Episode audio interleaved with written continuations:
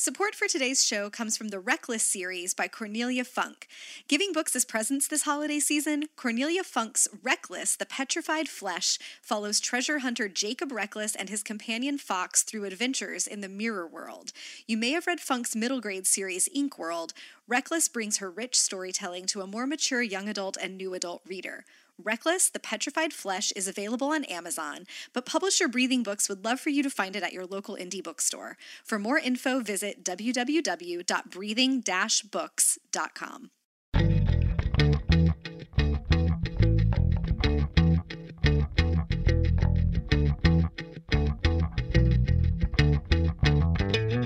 You're listening to All the Books, a weekly show of recommendations and enthusiasm regarding the week's new book releases. This is episode 137, and today we are talking about some of our favorite books released in 2017. I'm Liberty Hardy, here with my fellow well redhead, Rebecca Schinsky, and we're coming to you from BookRiot.com. I cannot believe we're doing our best books of the year show. It's kind of crazy. It's gone by so fast. We're getting old. Yes, I know. This has been the of... longest year ever. Oh, you know, this is an unpopular opinion. I thought 2016 was just so much more unbearable than 2017 was, but this year has gone by fast and like in a weird way. And I have a lot more gray hairs now than I did a year ago. Um, I think this presidency is aging me. But we've had good books this year. And yes. this is the first of two shows. So if you've been listening for a while, what we've done in the past is one episode about the best fiction of the year and another episode about the best nonfiction of the year. And we've mixed it up with some other stuff too, I think. But this time around, we didn't want to break it out that way. We're just going to do two episodes of our best books of the year. So you're getting a little fiction and a little nonfiction on both. Um, it's our party that's what we're doing. Um, and because we love so many books, um, we've we're just gonna kind of give a little shout out to a few titles now that we've talked about like a whole bunch of times, which frees up some more space for other ones that we haven't talked about as many times. I think. Is, yeah, I think we idea. both yeah, we both like to use these shows to hit on things that are like we can't talk about all of the books we loved this year on these two episodes. And so we try to use the spots on these to like maybe highlight something that you haven't heard about or that we've talked about once before but that we didn't see get as much attention as we wanted it to get elsewhere or the stuff we just loved so much that we can't shut up about it. But there are some books that we loved that also everybody else loved, um, which those books you know deserve that attention but we're going to just do quick shout outs to them um, to acknowledge what they are instead of taking up some of our precious slots with them today so um, i want to give shouts i think we both do actually oh, these oh, yeah. are all pretty these are pretty mutual yeah. shout outs here um, to little fires everywhere by celeste ng um, sing unburied sing by jesmyn ward all Grown Up by Jami Attenberg. Um, and then you added a couple more of these, so you can you say the next few, Liberty. oh, my turn. Uh, Pachinko by Min-Jin Lee. Definitely one that we talked about a whole bunch. Um, uh, the author's name of the next one is escaping me. Oh yeah, it's um, Exit West, which just love, love, love. Uh, is by Mohsin Hamid, and uh, the other one is Fact of a Body, which like I think I talked about like five times. So we're gonna we're we retired all grown up by Jami Attenberg. I think was like the second jersey we retired after Queen of the Night. Um, so one of these I think is gonna be probably the next one that goes up in the mm-hmm. Well Redheads Hall of Fame. Um, but you know we've talked about them a whole bunch, so we want to talk about some other things. But we love them. We do. So big heart eye emojis to all of those. All right, and now let's let's get into it. What is your uh, mine are in no particular order. Are yours no, in an order? No, not really. Okay, so what is your first, but not necessarily first place favorite book of 2017? Oh, it might arguably be my favorite book, though. it is the one. That's true. It's the first I have I heard you say list. that. Yeah, it's The Heart's Invisible Furies by John Boyne. I just I can't even handle how much I loved this book. Um, it's it's so good, and one might even argue it's a little bit like John Irving fan fiction because Ooh. it's it's like reading an older John Irving, like an early John Irving novel, without like the super weird sex stuff. But I mean, he even dedicates the book to John Irving. I mean, you're reading it and it's like reading a John Irving book, and that's not bad because it's amazing. Um, but it's about a young man. Well, he's a, a young boy at the beginning of the book named Cecil Avery. It's the 1950s. It's in Ireland. Um, his mother becomes pregnant with him. She's a teenager. She gives him up for adoption. He's adopted by a very rich but very standoffish uh, couple. Um, they give him everything that he could ever want, but they remind him all the time that he's not an actual Avery. He's just, you know, a part of the family uh, through paperwork. Um, he has a best friend that he cares about, but also cares about in ways that he doesn't think that he should. Um, and as he grows into a teen, he realizes that he's in love with his best friend. But this is like Ireland, and now like in the 1960s, and being gay is is an actual crime. Like you could go to jail for it. Um, so he struggles with these feelings. Um, later on, he moves to Amsterdam, where it's not illegal to be gay, and he learns like what it is to to love and not be afraid. And then later on, the book moves to New York, and there's a whole thing with him, you know, finding about out about his birth mother, and it's just it's so so sad but also so so funny. Like just tugged at my heartstrings the whole time. Just so wonderful and full of feeling and it's just it's infuriating like the hypocrisy of the Catholic Church and you know it's full of love like his mother looking for him and I just I, I could just keep babbling so much up. Um, again, it is called The Heart's Invisible Furies and it's by John Boyne. You're going to be so excited because that is what I'm going to read next. Oh. Um, I haven't read it yet. I bought it earlier this summer after you talked about it so much, and I have been waiting to get to this time of the year where I'm just catching up and reading whatever I want, and that is first on my stack. I'm so excited. I think you're really gonna like it. I mean, because I think you will. I think you're right. Yeah, you're like I think you will too. Will I? um, it's like you know, it has those like ridiculous, like over the top, like sort of John Irving-ish moments where you're like, that's so silly. That would never actually happen, but like it works for it, you know. It's mm-hmm. just so good. It's so good. Oh, my first one uh, for the year. I, and I really did not put mine in order because I had a list of fiction and a list of nonfiction, and then I just sort of like pulled things out of the grab bag to get them in order here. Um, but I loved this book. It was one of the first books I read in 2017. It came out in January, and I feel like it just got lost in the shuffle. It's Idaho by Emily Ruskovich. Um, it's just a quiet, stunning novel about a couple who live in a remote and really rugged um, part of Idaho. They are struggling through a time in their life because the husband in the couple, who I believe is slightly older than the wife, I don't remember the particulars, um, but he is suffering from dementia. And as dementia does, it is progressing. Um, the wife is his second wife. She knows that something happened with his first wife and their children um, that changed his life, but she doesn't know the details. He's never really talked to her about it. And as they're struggling through the like the day-to-day just mundane difficult things of him having dementia and also some of the really scary things that happen when people have dementia like he sometimes becomes uh, unpredictably violent in a way that he never was before and he does things like he wants windows in their cabin in the middle of the winter and she comes home one day and he's like sawed a bunch of holes into their wall into the wall of their home and it's you know, snowing outside in Idaho and he doesn't even know what he's done in the midst of all that they're trying to or she is trying to put together the things that would have been held in his memory if he still had his memory for herself and for him. Um, she knows that one of the daughters, or sorry, the first wife is in prison. Um, and she, but she doesn't know why. Um, so there's this kind of mystery at the core of it. But the book is not a mystery. It's not about solving what happened. It's about this couple's devotion to each other, about um, what memory can do to us in really beautiful and really awful ways and what happens when your memory betrays you and sort of loss and family. It's it, this is like literary fiction um, beautifully written. She won the o. Henry prize and it's obvious why emily ruskovich is a writer who would get that honor. This is really really carefully crafted. Every word is there for a reason. Um, it's a tightly packed story. Um, I just was spellbound by it, and I want more people to read it. So that's Idaho by Emily Ruskovich. It literally came out the first Tuesday of the year. Yeah, I remember. So like, like, you probably read it last year.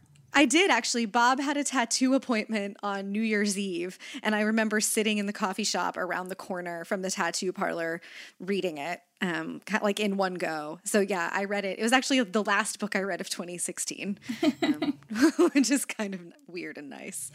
Um, well, before I tell you about another one of my favorite bookmark holders, I'm going to tell you about my favorite boob holder.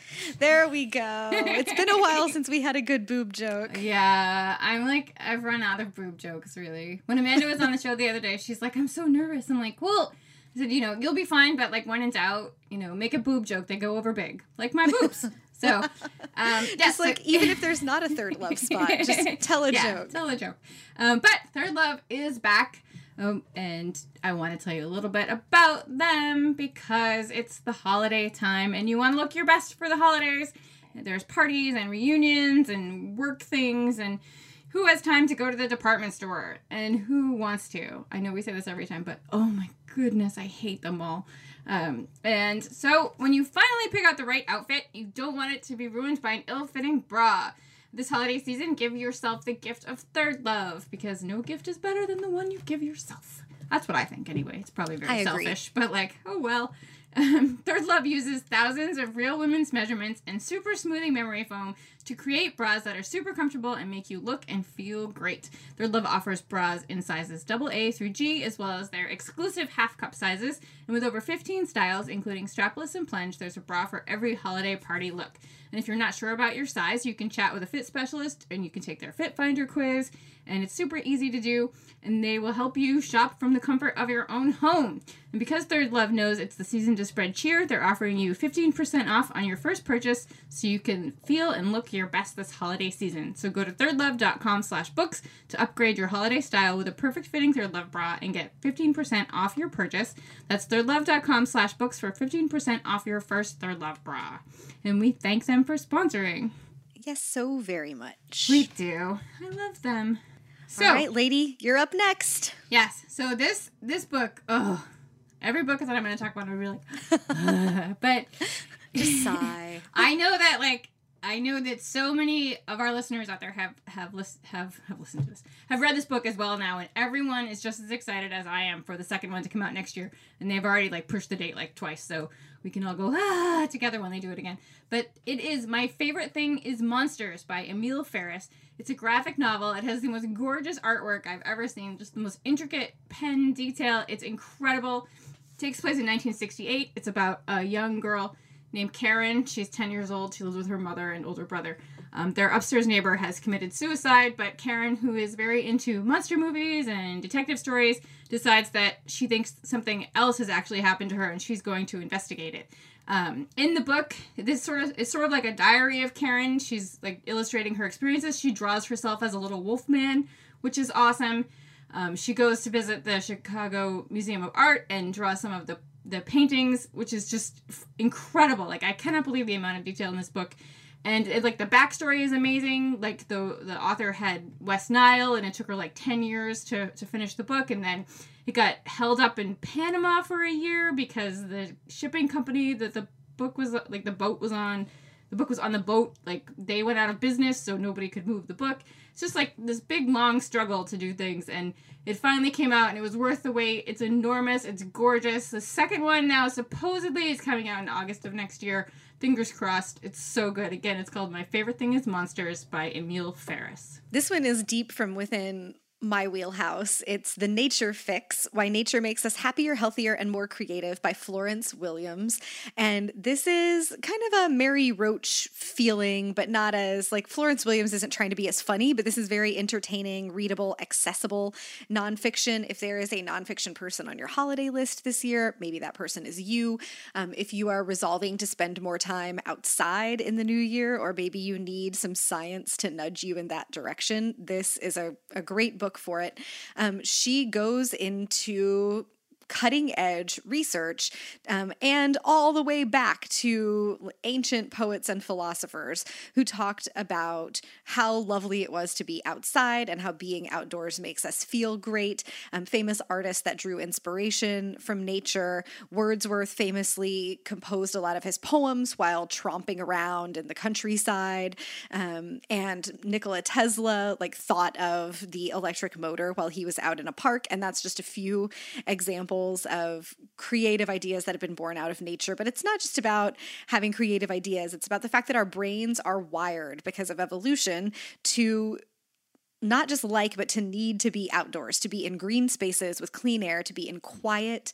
Um, and so there's fascinating research in here too about the difference between being outdoors in a city and being outdoors in the country. Being in a city park where you can hear horns honking and being, you know, further removed um, from the world where it's remote and quiet, or like you're out on a mountain or you're out in the woods and it's just you and nature. And so there's sort of big picture takeaways. Like one study I think showed that you need to be outside outside about, um, I think it's like five hours a week um, to get optimal results um, or like that's kind of the minimum that you need of being outside to feel really good. Um, so you can come up with some pretty concrete goals for yourself but there's also interesting stuff like um, the a particular ratio between different kinds of branches and trees is called a fractal ratio and our brains respond to those fractals. Like our, our brains get happy um, when they see this ratio in nature and just fascinatingly, that is the same ratio, those fractals um, that are found in a lot of Jackson Pollock's paintings. So you can connect why we respond to that artistic work in such a visceral way with what our brains do when we come across those ratios in nature. It's just fascinating. I really love this stuff. It helped me um, think about why I like to be outside so much and also what I could do to incorporate more time outside into my daily life, other than, you know, like walking the dog around the block for 20 minutes, which is better than nothing, but not quite enough to like really get juiced on nature. Um, I really loved this book. Again, it's The Nature Fix by Florence Williams. Fantastic. Mm-hmm. Where are you going now? so, I was really excited that Jesmyn Ward won the National Book Award for fiction. Like, no complaints. However, I was kind of really pulling for this next next book because it's a small press and mm-hmm. it was her first. It's Her Body and Other Parties by Carmen Maria Machado. It's a bunch of dark psychological stories about women's bodies, like things that are done to them, things that happen to them, you know, both good and bad, but they're like very creepy and sexual and wonderful. And there's a, a retelling of the Green Ribbon story. There's a creepy story about a prom dress there is a story like based on like Law and Order SVU, which I almost said SUV, which would be different. Um, but like if I watched that show, I'm sure I would have appreciated it more. But I still like really, really enjoyed it. It's just this fantastic collection of queer, brilliant stories. Um, and I so wanted her to win. But hey, I mean, she was a finalist. She, it was fantastic press, and they're just so good. Again, they are called Her Body and Other Parties by Carmen Maria Machado. All right. Um, this is another novel that I've been pulling for this year, and it got some recognition. It was named by the Washington Post as a notable work of fiction this year. Um, the author is on the National Book Foundation's 5 Under 35 list, and this is another debut novel um, by just, I think, a supremely talented woman. It's called Chemistry by Weike Wang. And uh, the if you liked um, Department of Speculation by Jenny Offill, this is the same feel, but not the same content. Um, and so, about a woman in her early mid 20s. She's in graduate school, but it's not going super well. Um, she's studying chemistry. She used to love it, but she's not sure that she loves it or even likes it anymore. Her research is not going well. Um, her advisors are reminding her that she's behind.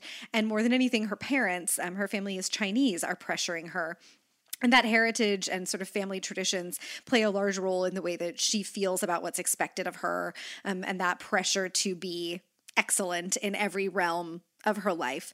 Um, in addition to what am I going to do with my life professionally, there's this other thing uh, going on where she has been proposed to by her boyfriend and she is just not sure that she wants to marry him, um, even though it makes sense to everybody else that she should. So the core of the book is this young woman um, coming to sort of the it's sort of a quarter life crisis novel um, in a very quiet and thoughtful way. This is not like a shiny uh, beachy millennial figures her stuff out kind of book.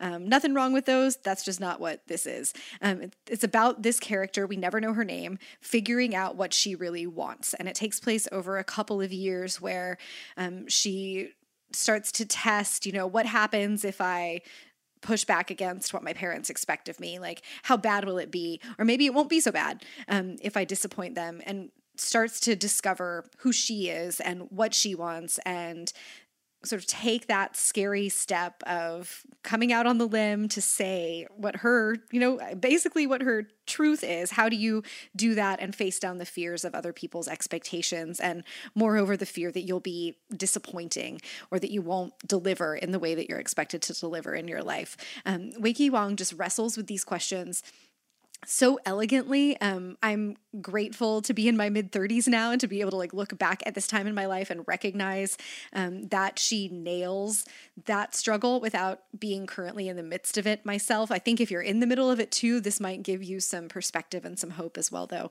Um, so that's Chemistry by Weike Wang. How about you tell us about the next sponsor? All right, our next sponsor this week is a medieval tale, First Lessons by Galina Goncharova.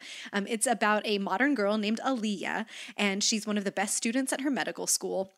But she suddenly dies in a car accident and finds herself reincarnated in the body of a heavy blonde medieval countess named Lillian Earton. She's living in the middle of nowhere in a shabby, rundown castle. She's completely completely neglected by her husband, and suddenly Aliyah has to cope with her new life and these new circumstances. The main challenge is that Aliyah confronts the issue of women's rights in the most women unfriendly environment of the past.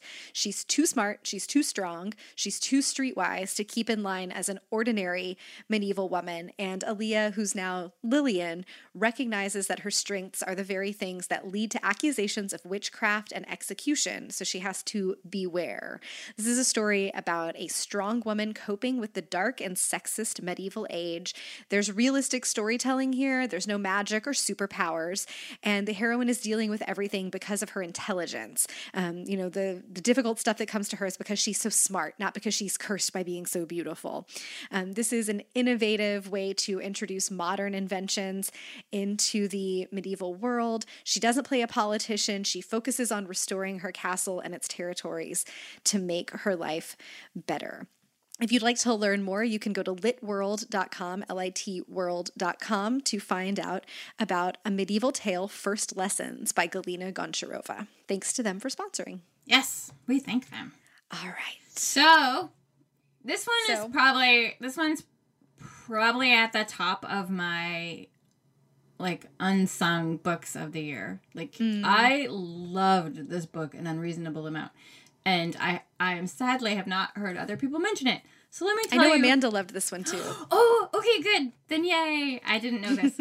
yes, I loved this book. It's She Rides Shotgun by Jordan Harper. It's basically like a contemporary violent Paper Moon. It's about an 11 year old girl named Polly. Her father is a criminal. He is in jail. While he is in jail, he crosses a very violent, crazy skinhead gang. And he's due to be released soon. So the sadistic leader of this gang decides, like, on the day that he gets out of jail, let's kill him and his ex wife and his daughter. Um, and he puts a hit out on them. So her father, Nate, gets out of jail. Um, he heads directly to the house to see Polly and her mother. Her mother has already been murdered. He shows up at the school. Polly hasn't seen him for a long time, and, and he says, You know, come with me and they take off and they try to avoid these violent skinheads that are looking to murder them. And, you know, it's sort of like while they're going on these, you can't even call them adventures, but, um, you know, they're going from motel to motel and they're sort of learning about each other. You know, like I said, they haven't seen each other in a very long time. So they get to sort of bond, but also Nate is teaching Polly how to fight and how to shoot guns and and they're robbing places and robbing other skinheads and she kind of learns that she loves it um, it's it's a very fast very violent story Um, but it's also very sweet and it's it's fantastic. So again, it's called She Rides Shotgun and it's by Jordan Harper. Right. This is one of mine that I loved that I mean, it's pretty wheelhousey, but I think there's something to be found in it for just about everyone. And I would love to see more people read it. It's Wedding Toasts I'll Never Give by Ada Calhoun. Um, this was inspired by a modern love column that she wrote for the New York Times, also called The Wedding Toast I'll Never Give. Um, and the concept is essentially what if when you're giving a toast at a wedding, you told the truth about what marriage is. Um, and not, you know, this isn't like a everything is awful, marriage is hard kind of what if question. It's just what if we talked about what marriage really is um, instead of standing up there and saying, like, everything will be beautiful and you'll be so happy and I know it's going to be wonderful. Like, any relationship between two people is very complex. Um, committing to one for the rest of your lives is even more complex. Um, and Ada Calhoun wants us to talk about that so that people who want to be married and stay married can do it successfully. Um, and I just appreciate so much. This is like book length real talk, um, which I find so valuable. She talks about um, like that sometimes you're going to be completely bored by the person that you're married to. Sometimes you end up paying for your spouse's mistakes, the kinds of things that wouldn't affect you if you were still single and your lives weren't intertwined. Um, and she gives examples from her own marriage, from you know very mundane things, those arguments that you have that start with like why did you load the dishwasher the dishwasher the wrong way, but end up being about something much bigger. Um, to you know what it is to go through a rough patch and what it feels like when you're in the middle of one that like what if this never ends what if it's all doomed and um, how to stay in it if staying in it is the thing that you value. Um, she even jokes at one point that she was talking to a woman who had been married for a really long time, and the woman told her, "Well, don't worry about it. The first twenty years are the hardest." um, which there's just so much heart and perspective here. Um, I think that all of our relationships in life could probably do with a little bit more scrutiny and a whole lot more thoughtfulness about how we approach them. And so that applies to marriage and anytime that people open up about what happens in their own lives and encourage us to be more open with our own friends. I've had great conversations with friends about this book um, that end up being conversations about our own lives in a way that sometimes, like the stuff that happens, in your romantic relationships, especially once you're married and people are done asking, like, oh, how are things going with this person you're dating? Those sort of become this like private realm that nobody wants to ask about, but that, you know, we're all still humans and we need to talk about things. Um, so I think this book is a great conversation from a really talented and open writer, and it's a great conversation starter as well. So it's Wedding Toasts I'll Never Give by Ada Calhoun. I bought that last week. Did you? Finally, yes. Oh, I'm so glad. Did you buy it at print? Yes. oh, awesome. Yeah, Josh hand sold it to me like in it with a very passionate sell this summer. I couldn't resist. Yeah. I do most of my shopping there anyway, so it's not that was a good guess, but not surprising. Yeah. I can't help it. I love going there. All right, this is our last round today. Yes.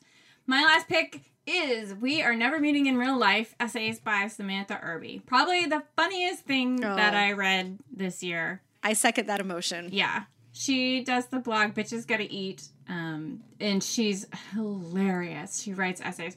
She, first, she, you know, she had a difficult childhood. She talks about that. Um, she talks like real talk about adult expectations, like what you know you think being an adult is going to be versus what it actually is. She's not a big fan of like going out and socializing and you know all the things that you're supposed to do when you're an adult. Um, and she she talks about like dating and and online dating and like what it's like to like live with someone. She moves in with somebody like in this and then she moves to the suburbs she moves out of the city to the suburbs and what it's like to live there. Um, she talks about her chronic pain and her weight and her cat. There's a very sad thing about the cat. I just want to tell you that right now because i cried.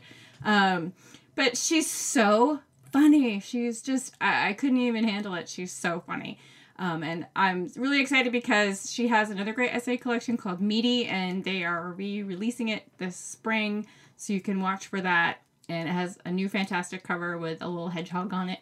Um, and Aww. this one has a really angry looking little cat on it. It's so great.